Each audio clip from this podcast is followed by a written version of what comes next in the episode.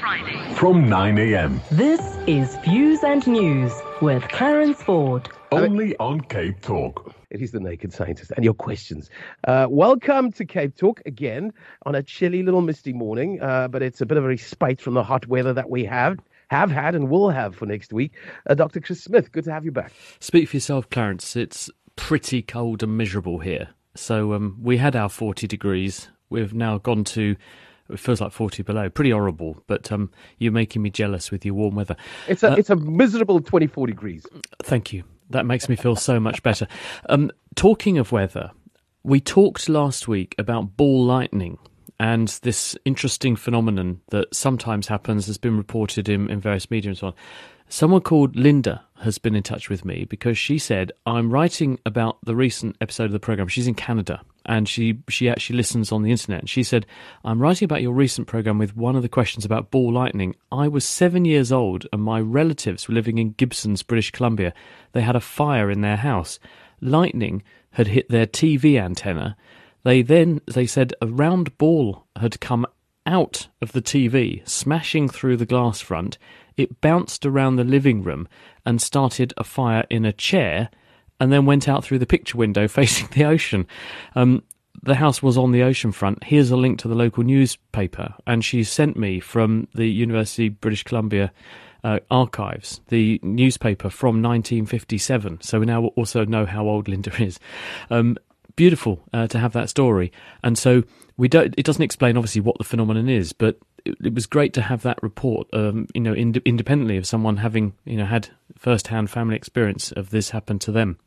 Yes, indeed. Um, just maybe on the topic of weather as well, we've seen some pretty adverse weather events uh, in the in the northern hemisphere in the USA, and and I think some reports coming out of Europe uh, as as well. Um, we've seen some hectic stuff in, in our country as well. Lots of rain and flooding and devastation. Are we going to see more of these adverse weather events given the the global warming situation? Well, that's the the theory, because the idea is that weather is a manifestation of climate and it's a product of the energy distribution in the atmosphere. And the more energy you put into the atmosphere, the greater the pressure differences that you can create in the atmosphere, and therefore the greater the driving force behind storms. There will be more water locked up in the atmosphere because if you have higher global temperatures, you evaporate more water off the ocean surface. You've got more energy embodied within that water and more rainfall embodied within the atmosphere, so you can intensify storms. And the patterns that we have, there are various ways of, of inferring what the weather was doing way back in history. I interviewed one uh, group of researchers, it was about 20 years ago almost now, and they had been looking at the build up of gravel in various parts of the, the ocean. And when you have really big storms, you can move bigger objects than if you have smaller storms. And so you can use the layers and the thickness of those layers and the size of the particles in the sediment layers to work out how rough the storms must have been when they happened. And they can see a trend there suggesting that exactly as we're saying, that you get an intensification with a rising temperature. And so if you take climate change to its uh, endpoint that we predict we're going to reach at the present values, yes, we would expect to see quite a considerable impact on weather. Uh, some parts of the world's surface becoming a lot drier, but some parts becoming a lot wetter. Some parts becoming a lot hotter, some parts becoming a lot colder. The overall sort of impact of that is that the livable land area where we can make our home and feel comfortable could drop considerably in the future. And if we feel compelled to move, then animals are also going to feel compelled to move. Mm. And that mm. means there may be more conflict with wildlife. And then we're into a whole realm of, well, are there diseases in the animal world that could jump into us humans? And so we've got to think about that. Yeah. So it's not just about what the weather's doing, it has all kinds of ramifications and domino effects for all kinds of different aspects of science. Now, to a very different question why does a runny stomach, gout, toothache, etc., always seem to catch you during the night? Well, there are some diseases that do manifest more often at night.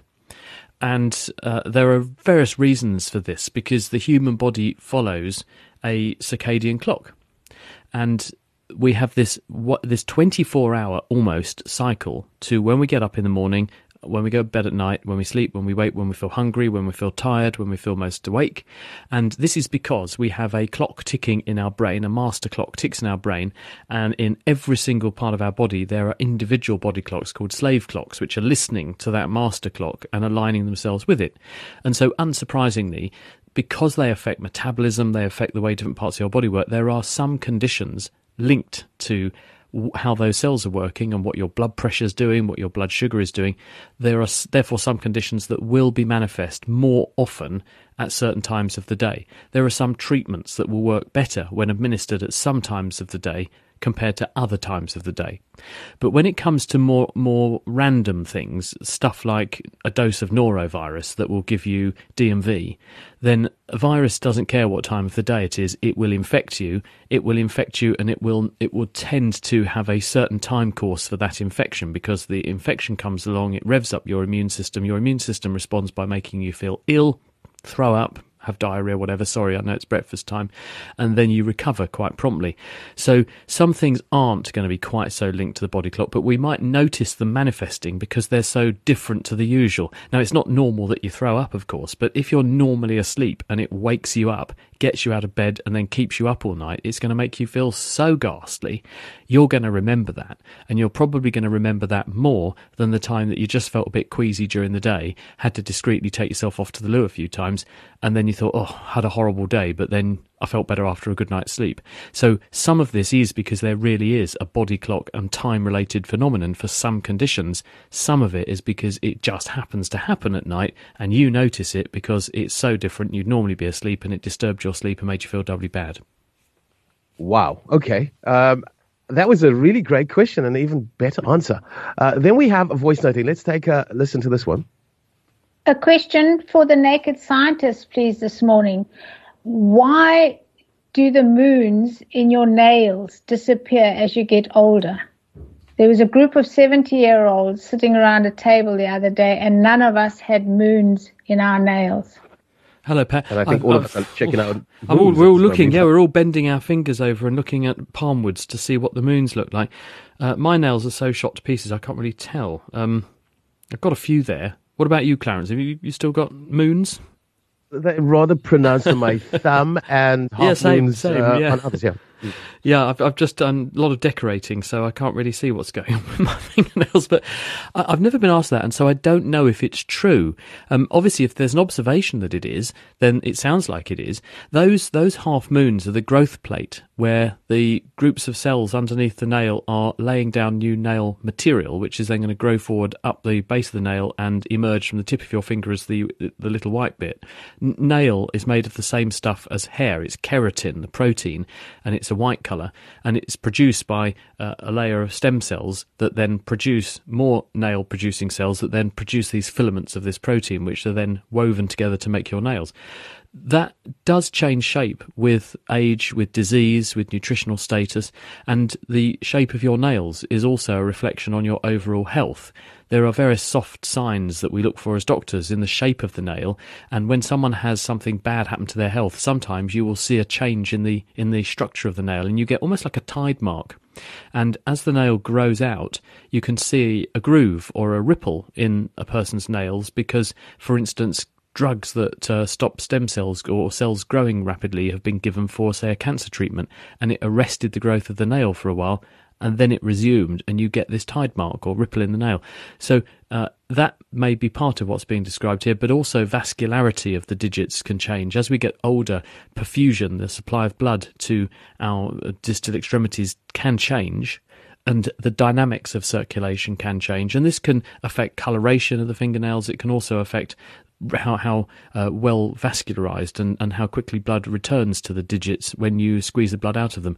All these things might affect the appearance of, of a fingernail, but I'm going to take this away as an observation. I'm going to ask my, my colleagues about this and see if we can we can get some consensus. So thank you very much for the thought provoking question. I've not been asked this. I don't know just directly the answer, so uh, I'm going to find out. Or if anyone else knows, like the ball lightning question, or you've got an experience, can you can you let us know because we welcome your input too. Andrew wants to know what the advantages of both a petrol or diesel car are. Hello, Andrew. Well, they're two totally different types of fuel. In a petrol engine, what is going on is that the petrol gets pushed into the cylinder and mixed with air and compressed and it's actually quite hard to make the petrol ignite with the compression in a petrol engine. It's a much lower level of compression, so it's less hot than in a diesel engine, and so the piston gets to the top, almost the top of the cylinder, before the spark plug sparks, and that spark initiates the burning of the petrol and air mixture that's been compressed. This burning produces a lot of heat which heats the gas that's in the cylinder. And when you heat a gas, it gets bigger, and therefore the pressure goes up in the cylinder and it pushes the piston down. And that's the power stroke. You get the energy out, and off goes the car. A diesel engine works differently it's much higher compression. So you take a big volume of air and you squeeze it to a very tiny volume. And when you squeeze a gas very hard, it gets very hot. And at the point at which the gas has got really hot, when the piston's right at the top of its travel in the cylinder, the injector squirts diesel as a mist into that very very hot but high, high uh, low volume high temperature gas and the diesel fuel then begins to burn just like the petrol did and it produces again a lot of heat, a lot of hot gas, and that hot gas increases the pressure inside the cylinder, driving down the piston. The because the, the two engines work differently, diesel engines are much heavier because they've got to take much higher pressures in the cylinder. And they also have a massive, great flywheel to sustain that uh, movement. And so they tend to rev much lower. So a diesel engine will be revving at a third of the revs of a petrol engine. And the torque of a diesel engine, when it's generating most of its power, will be at a much lower rate of revs than in a petrol engine. And because petrol engines are lighter, they tend to rev higher and they can accelerate faster. And this means that you've got uh, a broader range of engine speeds over which you extract power, but on average, the most power production will be at a higher rate of revs. And this affects the performance of the engine depending upon what task you're asking it to do and how high you need the engine to be revving to give you the sort of control that you want. Now, if you're driving a truck and you want to have long, sustained output with plenty of power, but you don't care if it takes a while to get to that top speed, then a diesel engine is great because it's not going to be wearing itself out very quickly because it's revving very, very low compared to a petrol engine. So you can have long service intervals and they tend to last a really, really long time. If, on the other hand, you want something that's light because you don't want to make your car weigh twice as much, you don't want a huge, great, heavy, bulky diesel engine in there because you'd add enormously to the weight of the car and that would affect your efficiency. So you put a much lighter, more agile petrol engine in a small family car. But the petrol engine will burn a lot more fuel because it's burning at a much higher temperature than the diesel is the diesel, you'll get enormous efficiency because they're, they're probably the best engines for efficiency you're ever going to get. Um, for, um, whereas petrol, you'll you'll burn a lot more petrol to, to go the same distance. So it's horses for courses, and you have to weigh up what the what the costs are in terms of fuel costs, service costs, the weight of this thing, versus the uh, simple practicality of having something light, something that uh, is pretty easy to replace and work on, and and therefore more suitable for certain applications. We have a question from Frida. She writes When you eat a carrot, is the head of the carrot, the carrot top, safe to eat? I don't think there's a problem. I mean, if you're a horse, it doesn't seem to care. Um, for us humans, those leaves are no different than eating salad leaves. I don't think there's anything particularly nasty in the leaves of carrots. I just don't think they taste that great. Um, I, I don't. I'm not aware that there's anything toxic in the leaves of carrots. In some plants, you have to be careful. Rhubarb, for example, it concentrates a lot of oxalic acid in the leaves of the rhubarb. Oxalic acid can build up in your kidneys and cause kidney stones as oxalate stones. So we avoid eating the rhubarb leaves and you just concentrate on the stems. But I don't think there's the same problem with carrots, although the carrots are going to taste a lot nicer than the leaves do. So I'd concentrate on the orange bit. Uh, and then maybe a question that, that that I've been thinking about as well. Uh, I'm from Tony. For a long time, the Milky Way galaxy had 100 billion stars, but the figure was revised to 400 billion stars. Why was the number revised? Is there a rationale for the change? Yeah, I, I read this recently because we'd always said, look, there's about 100 billion uh, stars in the Milky Way, and there's about 100 billion Milky Way like galaxies out there, so there's about 100 billion times 100 billion stars in the universe. And then more recently, you've begun to see estimates of between a couple of hundred billion and 400 billion stars in the Milky Way galaxy? The answer is we're revising our ideas all the time, and there have been various experiments which have been launched which have done more accurate counts of the stars in space.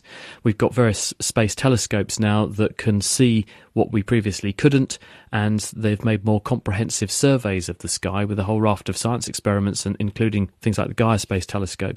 And these kind of images are giving us much more detail, and it means we can refine or constrain our guesstimations much more. No one knows that's the, precisely the right answer, but that's the right ballpark compared to where we were. We, we've, we've got far more stars now visible to us than we thought there were before, so we've upped our estimate. Uh, right, we're chatting with Dr. Chris Smith, the, the, naked scientist, an opportunity for you to ask a question uh, that has kept you awake at night. Earth is a closed system, so it really gains or loses extra matter. Does the same water that existed millions of years ago still exist today or not? Malcolm. Hello, Malcolm. The Earth is both gaining and losing mass, actually. It gains the weight of a couple of aircraft carriers worth of stuff raining in from space every year, but it's losing about nine or ten tons a second of mass to space in the form of very light gases like hydrogen and helium from the upper atmosphere, which are so light that the Earth's uh, gravitational field can't hang on to them, so they're lost into space. So there, there is a kind of balancing act going on here. And the other thing to consider, we talked about climate change earlier on. The Earth is also becoming, on average, warmer because of the effects of climate change, and because E equals mc squared.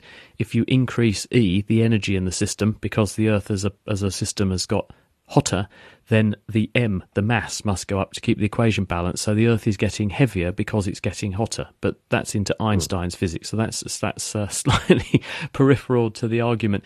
Um, the water side of things, the answer is that there is both water that was here historically, but there's also new water. So let me explain. When the Earth first formed, there would have been some water which was part of the material that formed the planet when it coalesced from a ring of gas and dust around the young sun there would have been some water in that. So the Earth had some water to start with, but most of the water we have on Earth arrived here from space subsequently. During the first billions of years of its life, probably the first half billion years or so of its life, the Earth was bombarded by impacts from space of lots of asteroids and comets, and they brought to the Earth a lot of the water that we have here. And we know that because we can look at the ratio of what are called isotopes. They're different flavors of the same chemical, and oxygen has various isotopes.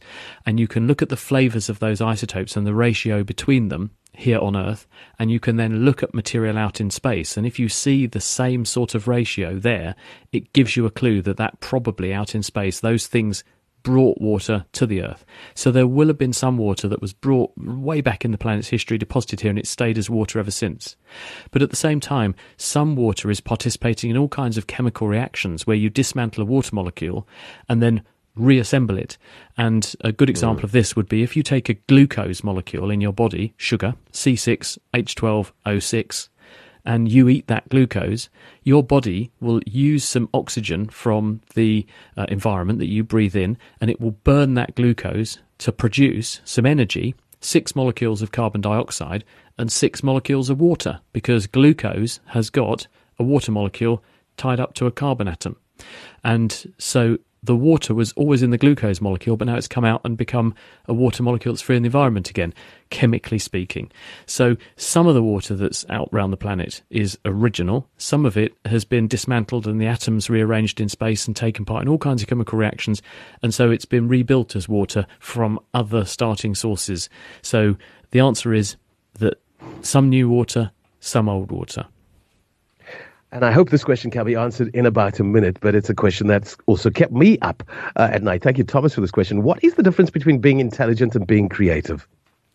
Um, I think intelligence is required for creativity. Intelligence is your ability to use your brain to take in an environment or a situation and then work out how to solve a problem or to achieve a goal that that environment has placed in your way or an opportunity it's afforded you that you need to access. Creativity can therefore use intelligence in order to come up with your solution. So if you needed to find your way out of a hole, you may use the tools at your disposal, use your intelligence to work out how to use those tools and be creative in order to come up with a solution that gets you out of whatever hole you've fallen into. in exactly a minute. And we appreciate that, uh, that of course, the Naked Scientist